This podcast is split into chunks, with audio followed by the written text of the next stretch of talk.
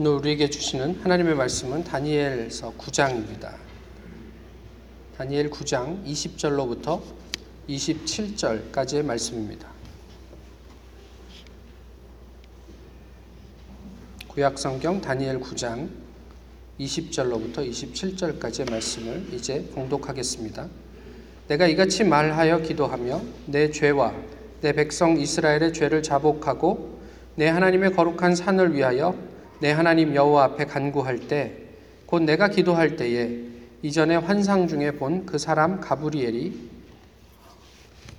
빨리 날아서 저녁 제사를 드릴 때 즈음에 내게 이르더니 내게 가르치며 내게 말하여 이르되 다니엘아 내가 이제 내게 지혜와 총명을 주려고 왔느니라. 곧 내가 기도를 시작할 즈음에 명령이 내렸으므로 이제 내게 알리러 왔느니라. 너는 크게 은총을 입은 자라 그런즉 너는 이 일을 생각하고 그 환상을 깨달을지니라 내 백성과 내 거룩한 성을 위하여 이른 이래를 기한으로 정하였나니 허물이 그치며 죄가 끝나며 죄악이 용서되며 영원한 의가 드러나며 환상과 예언이 응하며 또 지극히 거룩한 이가 기름 부음을 받으리라. 그러므로 너는 깨달아 알지니라. 예루살렘을 증, 중건하라는 영이 날 때부터 기름 부음을 받은 자, 곧 왕이 일어나기까지 일곱 이래와 예순 두 이래가 지날 것이요. 그 곤란한 동안에 성이 중건되어 광장과 거리가 세워질 것이며 예순 두 이래 후에 기름 부음을 받은 자가 끊어져 없어질 것이며 장차 한 왕의 백성이 와서 그 성읍과 성소를 무너뜨리려니와 그의 마지막은 홍수의 휩쓸림 같을 것이며 또 끝까지 전쟁이 있으리니 황폐할 것이 작정되었느니라. 그가 장차 많은 사람들과 더불어 한 이래 동안의 언약을 굳게 맺고 그가 그 일의 절반의 제사와 예물을 금지할 것이며 또 포악하여 가증한 것이 날개를 의지하여 설 것이며 또 이미 정한 종말까지 진노가 황폐하게 하는 자에게 쏟아지리라 하였느니라 하니라 아멘. 저희가 지난주에 8장의 말씀을 나누면서 어, 예수님께서 베드로에게 사탄이라고 강하게 어, 질책하신 어, 이야기에 대해서도 좀 나누었습니다. 사실 이 부분은 사탄의 문제라기보다는 분별의 문제입니다.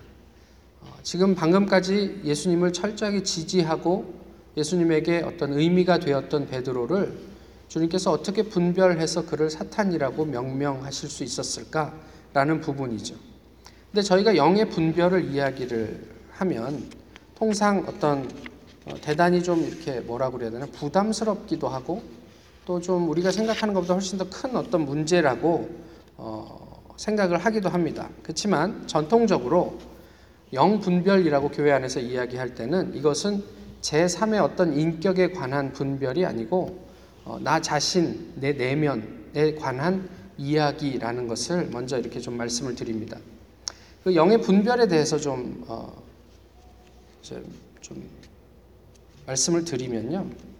어, 영의 식별이다라고 하는 것은 아, 어떤 그 존재가 있어서 이 사람 이게 어, 하나님을 대적하는 존재냐 아니냐 뭐 이런 거를 분별하는 걸 이야기하지 않고 대개는 우리의 영적인 경험을 분별하는 것을 의미합니다.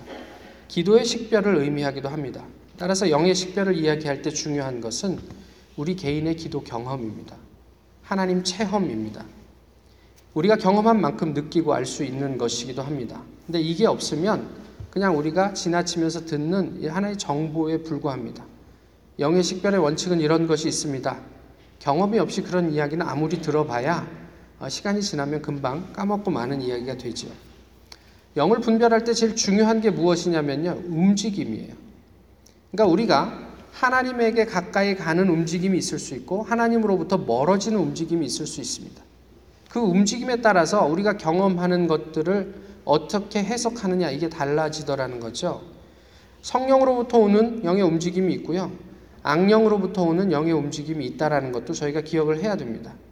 성경이 이야기하듯이 광명의 천사를 가장해서 우리에게 오는 예, 뭐 이건 나중에 또 더 자세하게 말씀을 드리겠지만 그런 걸 우리가 어떻게 분별해 낼 수 있는가?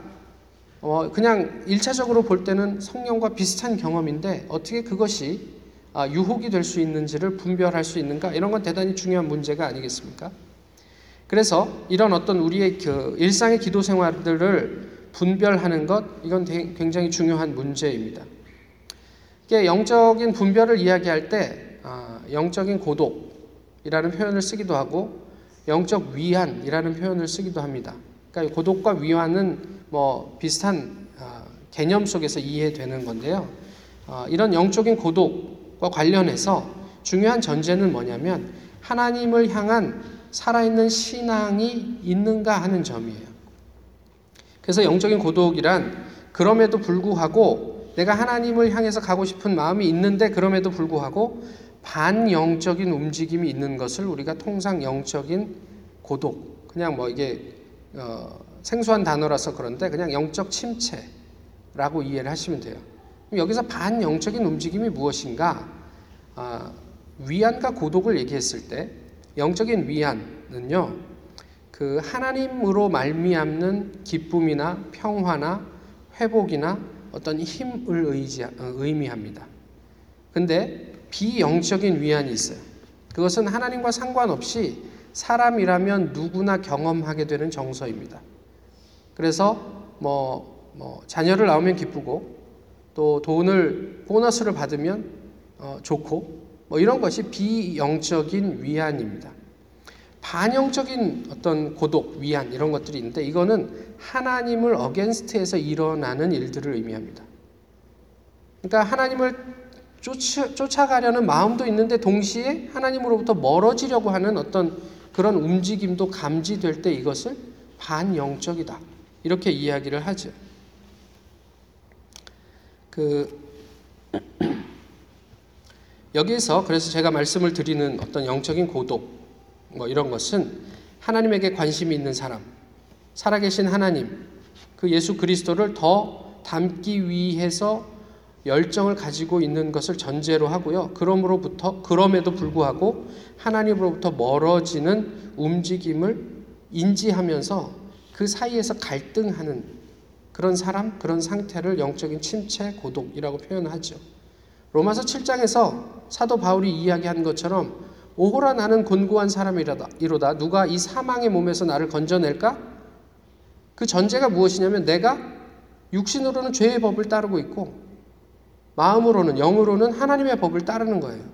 그러니까 하나님의 법을 따라간다고 생각했는데 문득 돌아보면 어느덧 죄의 법 아래 사로잡혀 있는 자기를 보는 거죠. 그러니까 영적인 움직임과 반영적인 움직임 사이에서 나는 곤고한 사람이다. 누가 나를 건져낼 수 있을까? 이런 고민을 하는 상태. 이것을 고독이라고 이야기를 합니다. 저희가 예수님께서 표현하신 대로 사탄 베드로에게 사실 베드로는 예수님의 수제자인데 예수님이 어떻게 사탄이라고 이야기를 하겠습니까? 근데 그것이 베드로 인격 밖에 있는 어떤 제3의 인격이 베드로를 압제한 것이라고 보지 않는 거예요. 베드로 내면에 있는 그래서 예수님의 표현대로 하면 하나님의 일을 생각하지 않고 사람의 일을 생각할 때 우리가 언제라도 이야기해서 예수님의 어떤 적대적인 위치에 있을 수 있는 그런 상태를 의미하는 거죠. 그래서 그것을 저희가 악령이라고 하든 사탄이라고 하든 그런 어떤 우리 내면의 태도, 반영적인 태도나 자세, 내지는 사회적인 어떤 그런 반영적 문화, 이런 것들까지 포괄하는 좀 포괄적인 의미로 이해를 좀 해보시란 말이에요. 인격의 문제로만 하면은 저는 아무 책임이 없어요. 그냥 외부에 있는 어떤 존재에 의해서 내가 압제를 당하거나 분별을 못했다라는 아쉬움은 있지만 제 내면에서 있는 것과는 아무 상관이 없는 것이기 때문에 그렇습니다. 그렇지만 이것을 좀 우리의 내면의 문제로 이렇게 끌고 들어오면요. 하나님을 향하여와 하나님으로부터 멀리의 공존이라고 표현할 수 있고요. 다르게 하면 영적인 위안과 고독의 동거라고 이야기할 수 있죠. 사도 바울이 얘기했던 것처럼 우리는 100% 하나님으로만 충만한 아, 순간이 없습니다. 하나님에 의해서 완성이 될 때까지. 사도 바울도 그것을 인지하고 고통스러워했던 것이죠. 내가 아무리 영적으로 지금 충만하다고 생각을 해도 그게 100%이지는 않는 거예요. 내 내면에는 여전히 그의 상응하는 반대급부의 어떤 힘이 존재하더란 말이에요. 그런 부분들을 어, 말하고 있는 거예요. 그 저희가 이런 것들을 인정한다고 하더라도 그래도 저희는 그 뭐 좋은 거를 더 선호합니다. 그러니까 성공과 실패, 기쁨과 아픔, 뭐 영적인 위, 위로, 또 영적인 뭐 침체 이 중에서도 그래 영적으로 좋으면 좋고 성공하면 좋고 또 뭐 즐거우면 좋지 이렇게 이제 생각을 하죠. 예. 그렇지만 성숙을 위해서 고독과 위안이 교차할 때 성숙이 훨씬 더 의미가 있어진다라는 것도 저희가 이성적으로는 인정하고 있는 바입니다. 어쨌든 그럼에도 불구하고 동의가 쉽지 않은 내용이기는 해요. 어쨌든 그것을 전제로 해놓고요. 몇 가지만 제가 이제 간단하게 좀 말씀을 드릴게요. 길게 말씀드릴 만한 시간은 안 돼서 영적인 고독에 빠지는 원인이 있습니다. 첫 번째가 게으름입니다.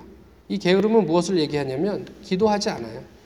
그리고 영적인 독서도 하지 않습니다. 성경을 읽는다든지 또 우리가 영, 우리의 영적인 생활에 유익이 있을 만한 어떤 다른 어, 독서도 하지 않고 그 다음에 예배를 그냥 그렇게 늘 드리듯 습관처럼 드리는 그런 그런 모든 것들을 게으름이라고 이제 정의를 하는 거죠. 뭐 이런 이런 예가 있을 수 있어요. 어, 미국 사람들 중에라고 얘기를 해두죠. 저도 좀 안전하기 위해서 성탄절과 부활절에만 교회로 오는 분들이 있습니다. 이제 성탄절이 얼마 남지 않았습니다. 성탄절 아침에 아 이제 성탄절이니까 교회 한번 가볼까? 그런데 전화가 옵니다. 아, 오랫동안 연락하지 못했지만 아주 가까운 친구한테 전화가 와서 내가 오늘 타운에 왔는데 우리 같이 점심하자. 그러면 그래? 그러고 점심 먹으러 갑니다. 교회 안 가고 다음 주에 가지 교회 이렇게 생각하고 그 다음 주에 나왔더니 뭐 폭설이 왔어요. 가기 귀찮다. 내가 뭐 언제 교회 다녔다고 그냥 다음 부활절 때 가지. 이런 게 게으름의 대표적인 어떠한 예라는 거예요. 뭐 성경을 읽어야 된다, 기도를 뭐 하루에 10시간씩 해야 된다, 이런 이야기가 아니라 우리의 삶 속에서 아, 오늘 몸도 좀 찌뿌둥하고 그런데 오늘 그냥 말씀 묵상하는 거 하루 넘어갈까? 이거 얼마든지 우리 있을 수 있죠. 그런 게으름들이 어, 이게 누적되다 보면 우리가 영적인 침체에 인해 빠질 수 있다라는 거고요. 이거와 비슷한 맥락에서 지나친 열심도 어, 영적 침체의 원인이 됩니다. 열심이 있는 분들은 상처를 잘 받아요. 그래서 이렇게 지나가다가 인사한다고 아 오랜만입니다라고 아무 의미 없이 인사를 하면 속으로 그런 생각합니다. 내가 교회를 위해서 얼마나 섬기는데 하루에 일주일에 몇 번씩 교회를 나오는데 오랜만이라고? 그러면서 이제 문제가 생길 수 있어요. 생길 수 있다는 얘기예요. 근데 이게 왜 그거 하냐면 이런 분들의 침체가 더 깊어요. 예, 그래서 좀 문제가 되는 건데 어쨌든 이것이 저희가 영적으로 분별할 때 도움이 되시라고 말씀을 드리는 거예요. 게으름과 지나친 열심이 영적 침체의 원인일 수 있다. 두 번째 원인은 교만입니다. 내가 지금 영적으로 조금 괜찮다 싶으면요. 어, 보는 사람들이 다 그렇게 보이는 거죠. 쟤는 왜 이렇게 얼굴이 어두워? 어, 하나님을 믿는 사람이 저러면 곤란하지. 내가 쟤를 위해서 기도해 줘야지. 그거 그렇게 가다가 그렇게 자뻑하고 착각하다가 영적 침체에 빠질 수 있다 이런 이야기예요. 중요하게 우리가 알아야 될 거는 우리가 누리는 영적인 위안은 영적인 풍요로움은 우리가 그것을 받을 만한 어떤 합당한 행위가 있었기 때문에 하나님께서 주시는 게 아니란 말이에요. 이유 없이 그저 하나님께서 우리에게 주시는 것이고 좀 더그그좀그 다른 입장에서 얘기를 하면 그거라도 없으면 신앙생활을 포기할 것 같으니까 그래도 조금 더 가자 그러면서 주시는 아이에게 주는 사탕과도 같은 것이라는 거죠. 하나님께서 우리가 얼마나 연약한지를 아시죠? 그래서 필요하면 눈물도 주시고 또 어떤 체험도 주시고 그래서 끝까지 하나님에게 당도할 수 있도록 옆에서 도와주시는 그 하나님의 사랑과 은혜들을 마치 내가 잘나서 얻는 것처럼 생각할 때 영적인 침체에 고독에 빠질 수가 있습니다. 여기서 한 가지만 주의해야 될 것은 아까 영은 움직임이라고 그랬습니다. 그 움직임이 중요한데요. 우리가 그냥 개인적으로 경험하는 정서, 체험 이런 거는 사실 그 움직임에 의해서 판단되어야 돼요. 그러니까 내가 지금 하나님을 향해서 접근하고 있는 상황이면 하나님께서는 우리에게 기쁨과 만족함과 평화를 주실 거예요. 반대 급부에 있는 악신은 우리를 불편하게 할 거예요. 그렇게 믿는 게 잘 믿는 게 아니야. 너 너무 이렇게 꼰대가 돼가고 있어. 이런 식으로 우리를 유혹할 거란 말이에요. 그런데 저희가 하나님으로부터 멀어지고 있는 상황이면 그런 움직임 속에 있으면 하나님은 다시 하나님께로 돌아오라고 우리에게 계속 도전하시고 불편하게 하실 거예요. 이제 성경도 좀 읽어야 하지 않겠니? 기도 좀 더 해야 되지 않겠니? 이게 불편해져요, 우리에게. 그런데 사탄은 야, 그게 융통성 있는 크리스찬의 전형이야. 너 정말 잘 가고 있어. 이렇게 이야, 이야기할 수 있는 거죠. 그렇기 때문에 우리가 기도하다가 눈물 흘린 것을 절대화하시면 안 돼요. 눈물 흘렸으니까 은혜 받았다. 아닐 수 있단 말이에요. 내가 기도하는데 마음에 평화가 있다. 그게 은혜입니까? 그럴 수도 있고 그렇지 않을 수도 있음을 아셔야 분별을 하죠. 예전에 교회를 열심히 나와보려고 했던 어떤 청년이 있었습니다. 그래서 마음을 가지고 정말 최선을 다해서 뭐, 뭐 새벽 기도도 나오고 그러니까 처음 나왔는데도 하나님을 만나고 싶어서 뭐 성경도 읽고 뭐 다 했는데 뭐 별 그런 게 없는 거예요. 신통치 신통한 게 없는 거예요. 그래갖고 이 친구가 한번 그러면 절에 한번 가보자 이렇게 생각하고 절에 한번 갔대요. 절에 갔더니 마음이 그렇게 편안할 수가 없더래요. 그래서 절에 정착을 했다. 우리가 가지고 있는 정서가 내가 마음이 평안해지면 그게 진리입니까? 성경은 우리에게 그렇게 가르쳐 주지 않습니다. 하나님께서는 우리가 하나님으로부터 멀어지면 우리에게 평화가 아니라 불편함을 주신단 말이에요. 그러니까 그런 것들을 분별하기 위해서 우리가 좀 나의 개인적인 주관적인 경험을 좀 조심해야 된다. 오히려 내가 하나님에게 제대로 가고 있느냐 그렇지 않느냐 나의 경험이 옳으냐 그렇지 않느냐는 어떤 기준에 의해서 판단이 돼야 되냐면 믿음과 소망과 사랑이 확대되는가 어, 성령의 열매가 점점 더 결실하는 쪽으로 내가 움직여 가는가 이런 것으로 평가되어야 한다라는 거죠. 어, 영적 심취의 세 번째 원인은 하나님께서 일부러 우리를 그렇게 만드시는 거예요. 무엇을 위해서냐면은 영적인 그 성장을 위해서. 그래서 일종의 훈련 과정으로 어려움 가운데 아, 내어 내어 버려 두시기도 한다라는 세 가지 이유가 있습니다. 처음 두 개, 게으름과 또 지나친 열심, 그리고 교만은 우리 안에서 이제 어, 나오는 것이지만 마지막 세 번째는 하나님께서 우리를 그렇게 훈련하시기도 한다라는 거죠. 이 원인에 대해서 우리가 어떻게 대처해야 되냐면 또 시간이, 많지 않으니까 간단하게만 말씀을 드리면 명백하게 그 사실 자체를 인식하셔야 돼요. 이거를 다른 말로 하면 객관화라고도 이야기할 수 있습니다. 지금 내가 경험하고 있는 이 영적인 어려움은 그냥 그만큼 어려운 거예요.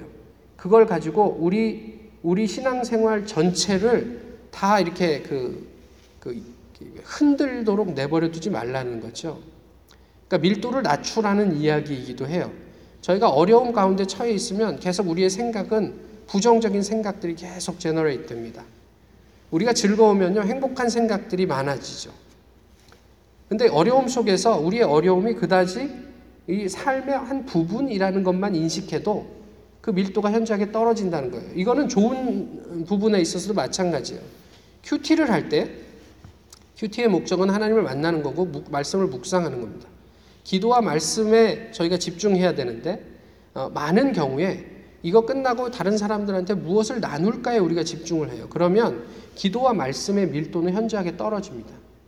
남들에게 하고 싶은 그럴듯한 이야기들을 생각하느라 하나님께서 나에게 하시는 그 말씀에 집중하는 밀도가 떨어진다는 거예요.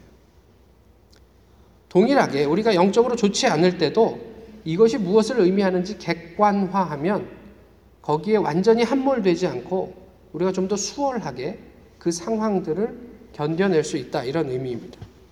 그 다음에 두 번째 그 영적 침체에서 우리가 그 대처해야 되는 게 뭐냐면 아, 이미 결정한 중요한 결정을 번복하지 말라라는 거예요. 그래서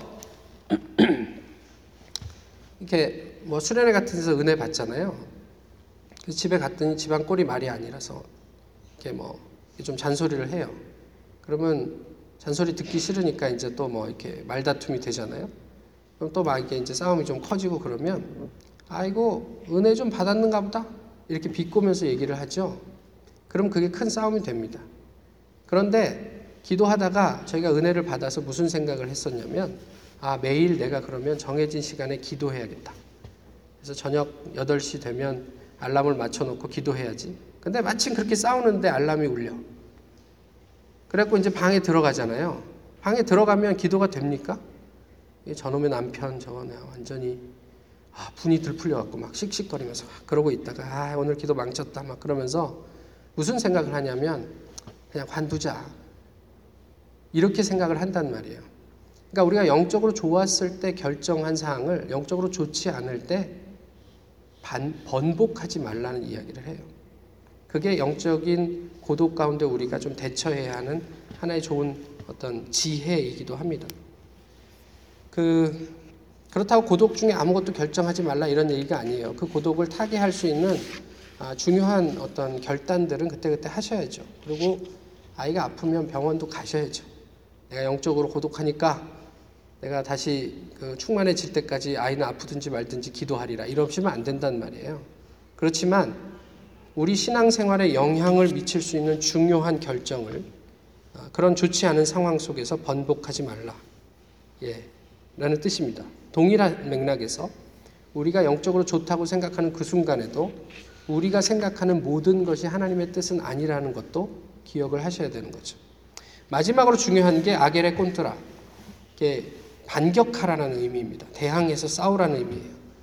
그래서 내가 고족 어려움에 빠져 있을 때 그냥 아 나는 어려워라고 주저앉지 마시고 컨프런트 하시라는 거죠.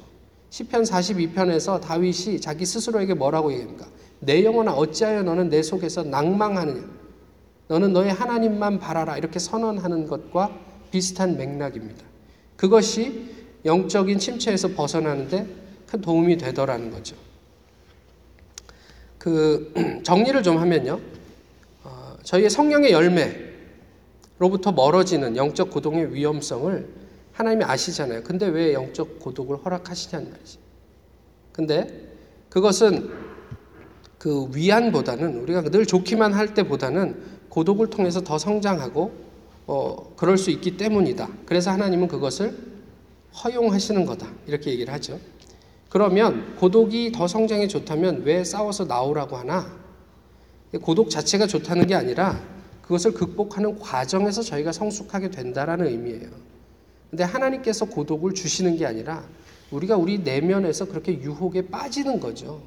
아까도 말씀드렸지만 여기서 얘기하는 고독은 제3자적 인격이 우리를 계속 그렇게 하는 게 아니에요. 우리 내면에 이미 존재하고 있는 인간의 어떤 그런 뿌리가 그렇게 우리를 살도록 어, 하는 거죠. 결국 우리가 선택하는 부분이기도 합니다. 중요한 것은 영적인 위안 중에는 고독이 있을 것을 알고 대비하셔야 되고 고독 중에는 또 회복이 있을 것을 기대하고 기도하셔야 된다는 사실이죠. 우리 안에서 그런 우리의 어떤 그런 어두운 부분들이 움직이는 표징이 몇 가지 있습니다. 첫 번째는 우리로 하여금 불안과 두려움에 빠지게 합니다. 겁을 먹도록 해요. 아까 제일 처음에 그, 그 대책에서 첫 번째와 비슷한 맥락인데요. 별것 아닌 것을 우리 인생 전체를 잡아먹을 것으로 불안하게 만드는 거죠. 어, 대학 재수할 수 있습니다. 그런데 고3 때는 대학, 제, 대학에 한 번 떨어지는 게 어, 인생을 실패한 것처럼 느껴져요. 안 떨어져 보신 분들은 잘 모르시겠지만. 그럴 수 있다는 거예요. 그렇지만, 어, 나이 40이 되고 50이 돼서 보면 대학 한 번 실패할 수 있어요. 그게 오히려 도움이 되면 됐지. 그게 뭐 궁극적으로 안 좋은 쪽으로만 움직여 가지는 않더라는 거죠. 그러니까 불안과 두려움에 지나치게 빠지게 하는 거예요. 이럴 때 우리가 좀 더 과감하게 어, 대처할 필요가 있다. 이렇게 얘기를 하고 있고요. 두 번째로는 그게 잘 안 먹히면요. 기만합니다. 그게 이제 우리 내면에서 어두움이 움직이고 있다라는 표시예요. 분별하시라는 얘기인데 무슨 이야기냐면 사안을 모호하게 만들어요. 성령의 역사는 매우 명확합니다. 물론 우리가 깨닫지 못하는 부분들은 이렇게 모르지만 성령께서 작정하신 일들은 분명합니다. 그런데 어, 악신은 그것을 모호하게 만들어서 우리로 하여금 되게 좀 이렇게 힘 빠지게 만드는 거죠. 그래서 그 제가 뭐 어느 집회에 참석해서 은혜를 받았다. 와 하나님께서 이런 은혜를 주셨어. 그런데 이내 어떤 그런 생각이 저희 머리를 지나가냐면 우연히 된 거 아니야? 이런 거. 예. 기도해서 병을 고쳐 보셨어요? 저는 그래 본 적이 있는 것 같아요. 근데 제가 왜 이렇게 얘기하냐면 그거 그냥 우연히 된 거 아니야? 이것 때문에 그러는 거예요. 그러니까 분명히 하나님께서 내게 은혜를 주셨다라고 기뻐하고 감사할 수 있어야 될 텐데 그것을 어떻게 만들어 보냐면 아니 그냥 때가 돼서 그렇게 됐을 거야라고 한 그런 생각 한 번만 이렇게 쑥 하고 지나가면 그 다음부터는 그럴지도 몰라 이러면서 일 자체가 되게 모호해져요. 여기에서 중요한 게 뭐, 무엇이냐면 영적인 어, 그 지도자예요. 동무예요. soul friend예요. 그러니까 어, 우리의 영을 객관적으로 보고 그렇게 지도해 줄 수 있는 어떤 사람. 오늘 본문에도 그 이야기가 나옵니다. 그 얘기를 그때 가면 다시 말씀을 드리겠지만 이게 중요합니다. 그래서 영적 지도에 대한 열정이 필요하고요. 영의 움직임에 대해서 분별력인 분별력을 가진 사람이 아, 그런 어떤 도움을 주면 어, 우리의 그, 그 영적 여정에 아주 도움이 되죠. 아, 단 우리 주변에 있는 친구, 동료, 비슷한 수준의 사람은 영성 지도자가 될 수가 없습니다. 거기서는 찾지 마시라는 말이에요. 마지막으로 사탄은 우리의 연약함을 계속 공격합니다. 예. 그래서 우리가 얼만큼 우리 내면을 잘 살피고 장점과 단점을 잘 파악하고 있고 그것에 따라서 유혹에 우리가 넘어가느냐 그렇지 않느냐의 어떤 그런 것들이 결정될 수 있는 거죠. 여기까지가 간단하게 그런 어떤 영 분별과 관련해서 우리가 좀 생각해 볼 수 있는 내용들을 좀 정리한 대목입니다. 그 다시 본문으로 좀 돌아가 보시면 다니엘의 기도 생활을 한번 좀 분별해 보셨으면 좋겠어요. 오늘 본문이 다니엘의 기도와 관련된 얘기인데 먼저 식별을 위한 자료가 무엇이냐면 다니엘의 기도예요. 다니엘의 영적인 체험이에요. 오늘 본문만 가지고 한번 생각을 해 보시자고요. 8장에서 다니엘이 환상을 본 후에 지금 한 12년 정도가 흘렀습니다. 그동안 다니엘은 무엇을 하고 지냈을까요? 본문을 통해서 저희가 알 수 있는 것은 적어도 다니엘은 일상 속에서 계속해서 기도하고 있었다라는 것은 알고 있어요. 그리고 또 하나 그 우리가 보게 되는 것은 본문 흐름 속에서 우리가 추론할 수 있는 게 뭐냐면 8장의 환상에 대해서 계속 다니엘은 고민을 하고 있었습니다. 지난주에 말씀드렸지만 8장 27절 마지막 절에서 이 얘기는 뭐냐면 환상을 이해할 수 없는 다니엘의 답답한 마음을 표현하고 있는 게 8장 27절의 내, 내용이에요. 그러니까 이전까지는 다니엘이 모든 것을 분명히 알 수 있었는데 8장은 다니엘조차도 다 이해하지 못하는 어떤 답답한 부분들이 남겨져 있었다 이런 얘기예요. 그런 일상을 깨는 깨달음이 있었는데 그것이 뭐냐면 2절에서 책을 통해서 예레미야에게 하신 포로 생활 70년의 의미를 새롭게 깨닫게 된 사실이에요. 여기에서 다니엘이 흥분했습니다. 왜 흥분했냐면 8장의 내용이 혹시 이 70년의 아, 그, 그 마무리가 아닐까 뭐 이런 생각을 하게 된 것 같아요. 그래서 그러면 이제 회복이 시작이 될 텐데 내가 뭘 해야 되지? 그러면서 다니엘이 회개 기도를 시작하죠. 회복을 기대하는 사람들의 전형적인 반응이 이거예요. 오늘 본문 24절에도 하나님께서 마지막에 가브리엘을 통해서 이제 말씀하실 때 마지막에 회복할 때 허물이 없어지고 죄가 없어지고 속해지고 온전하여지리라 이 정결함을 전제하고 하나님 나라를 이야기하고 있었어요. 그러니까 다니엘도 그에 준해서 자기 나름대로 이런 어떤 마지막 때를 준비하고 있었던 것 같습니다. 이게 곧 회복이다. 마지막 때이다. 이것을 준비하기 위해서 그의 마음은 얼마나 바빴겠습니까? 이 경험을 우리는 어떻게 분별해야 할까요?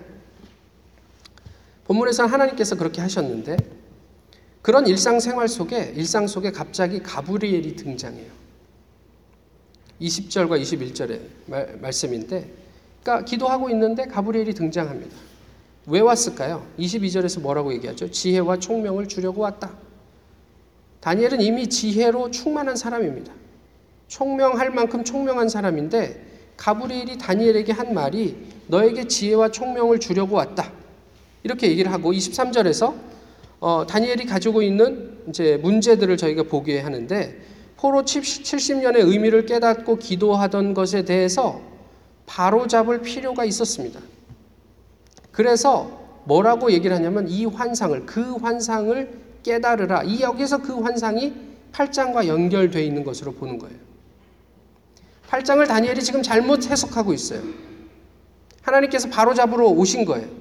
그래서 그게 490년 후의 일이야. 그게 숫자적으로 490년을 의미하는 것보다는 네가 생각하는 것보다 훨씬 더 먼 미래의 일이야라고 너 지금 포로 생활 70년을 잘못 해석하고 있어라고 말씀을 하신 대목이에요.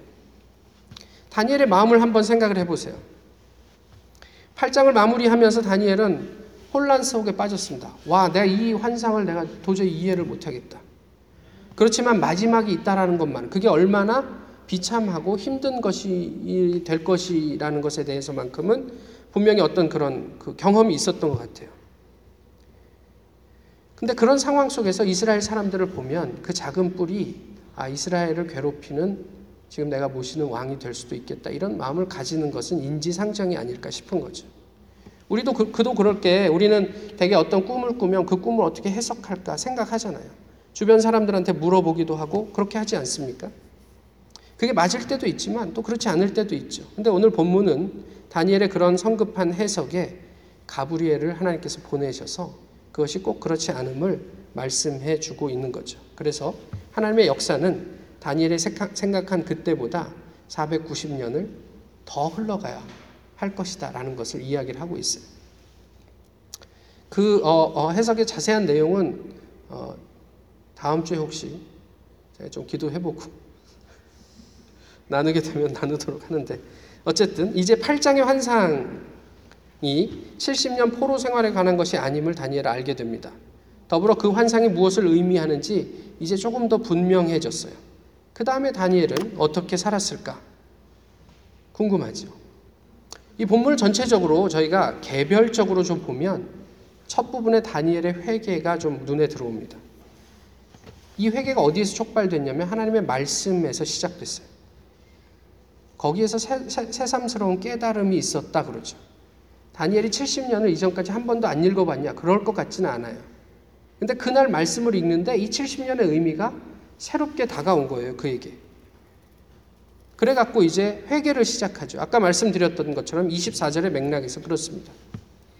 요즘 한국 교회가 종교개혁 500주년, 1517년, 2017년, 그래갖고 들썩들썩 합니다. 말씀을 듣고 찬양을 하고 그런 여러 가지 기념 행사들이 줄을 잇습니다. 이게 나쁜 것 아니죠. 그런데 지금 또 한 번의 종교 개혁을 이야기해야 할 만큼 어려워진 우리의 처지에 대한 진지한 성찰과 회개가 수반되고 있는가 이것들이 저희가 그 그 잘 따져봐야 될 문제입니다. 그저 하나님 우리 한번 모여갖고 찬양하고 말씀 듣고 하나님 우리를 회복시켜 주십시오라고 구호를 외치는 것으로 충분한 게 아니고 정말 우리가 우리의 삶을 상황을 그 분명하게 인식하고 있다면 그 안에 말씀을 통한 회개나 어떤 돌이킴들이 함께 녹아져 있는가 이런 것들을 고민해야죠.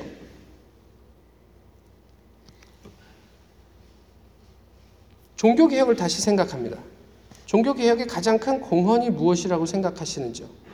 당시에 면죄부를 파는 것에 대한 반박문입니까? 근데 종교 개혁은 그렇게 단순하지 않습니다.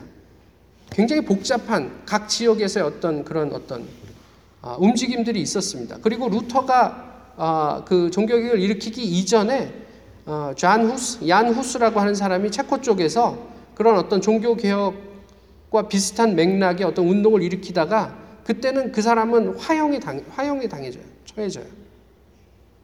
그 사람이 거름이 돼서 루터가 있을 수 있었던 것이고 루터의 그런 것들이 어, 깔뱅이나 다른 사람 스빙글리나 이런 사람들에게서 좀 다른 의미로 각자의 위치에서 그렇게 운동이 전개되고 있었던 것을 볼 수 있습니다.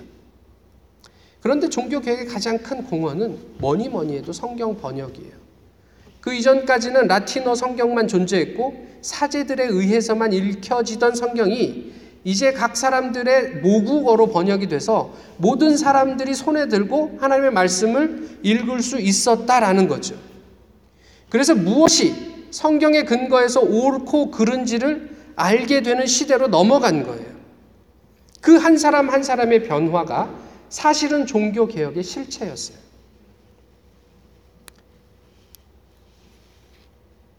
교리를 정리하고 또 어떤 그 조직을 개혁하고 관계 역학을 재정립하는 등의 어, 이런 어떤 그런 종교 개혁의 그런 움직임들 그런 것들은 사실 사람의 변화 없이는 무의미한 것이었죠.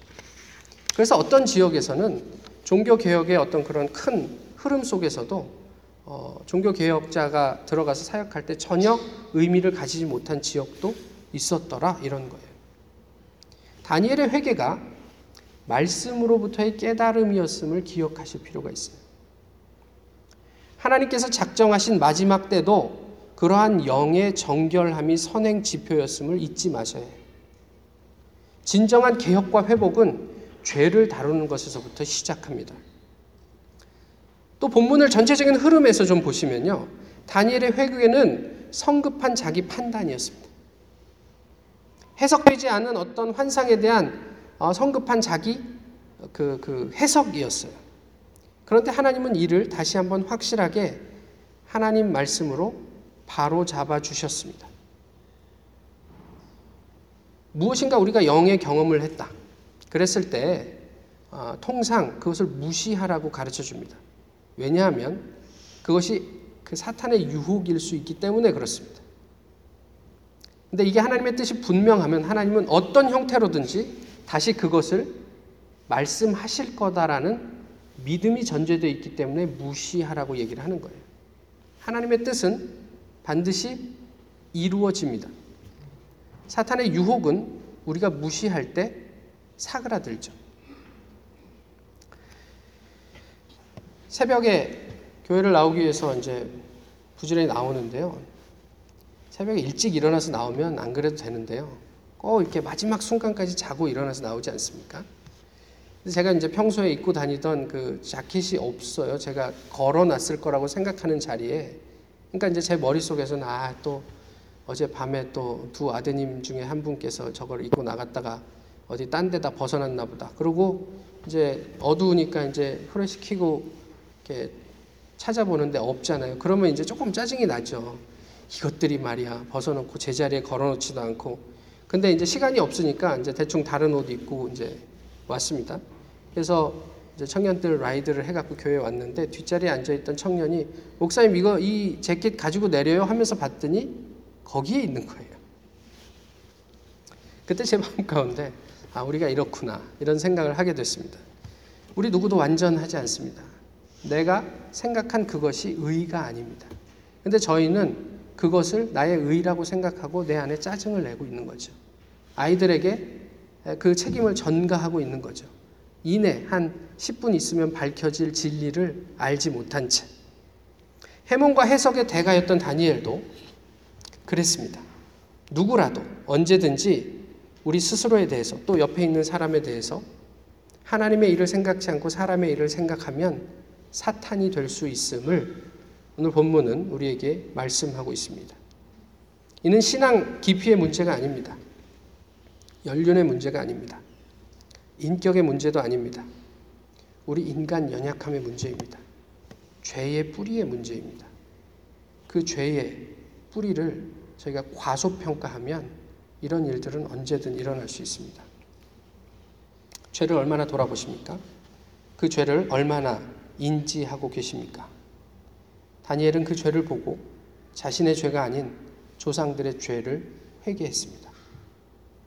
우리의 죄의 인지의 수준이 나의 죄에 머무르는 게 아니라 우리 공동체 또 우리 선조들의 죄를 우리가 인지하고 하나님 앞에 회개하는 데까지 그렇게 민감하게 우리를 돌아보고 있는가? 그게 중요한 하나의 문제이고요. 또 다른 하나는 우리에게 가브리엘과 같은 영적인 안내자가 있는가? 그게 하나님의 천사일 수도 있지만 하나님께서 우리로 하여금 공동체 안에서 사람들과 만나서 교제하게 하신 것은 우리 주변에 누군가. 내가 간절히 하나님 앞에 에, 찾고 찾아서 나를 객관적으로 반영해 줄 수 있는 성숙한 어떤 인격 아니 그 신앙 그런 그런 가브리엘과 같은 역할을 해줄 수 있는 그런 안내자 동반자가 우리에게 있는가 거기에서 우리의 신앙은 함께 더불어 하나님을 향해서 어, 여행하는 여정이 될 수 있을 것입니다. 다니엘도 실수할 수 있었다. 어쩌면 다니엘도 예수 그리스도에게 있었다면 사탄아 물러가라. 네가 하나님의 뜻을 깊이 알지 못하고 너 스스로 해석하는구나라고 들었을지도 모르겠다는 생각을 하게 됩니다. 그 길에서 벗어나 우리 주님을 향한 여정이 온전해질 때까지 우리가 함께 더불어 어, 서로를 격려하며 그런 어, 그리스도의 장성한 분량에 이르기까지 성장해 갈 수 있게 되기를 소망합니다. 기도하겠습니다. 귀하신 주님, 오늘도 저희 이렇게 만나서 교제하게 하시니 감사합니다. 정말 하나님이 우리의 주인이심을 고백하고 또 저희의 삶 가운데 저희가 얼만큼 연약하고 부족한지를 주님 앞에 아, 인정하며 내려놓습니다. 저희가 저희 내면을 잘 살피게 하시고 분별하게 하시고 저희 죄의 근원을 주님 앞에서 통회하며 회개하게 하옵소서. 그리고 저희를 인도하시는 하나님의 세밀한 손길 가운데 주님과 더불어 주님을 향한 여정을 포기하지 않게 하옵소서. 저희를 인도하신 주님을 기대하며 예수 그리스도의 이름으로 기도하옵나이다. 아멘. 다 같이 일어나셔서 함께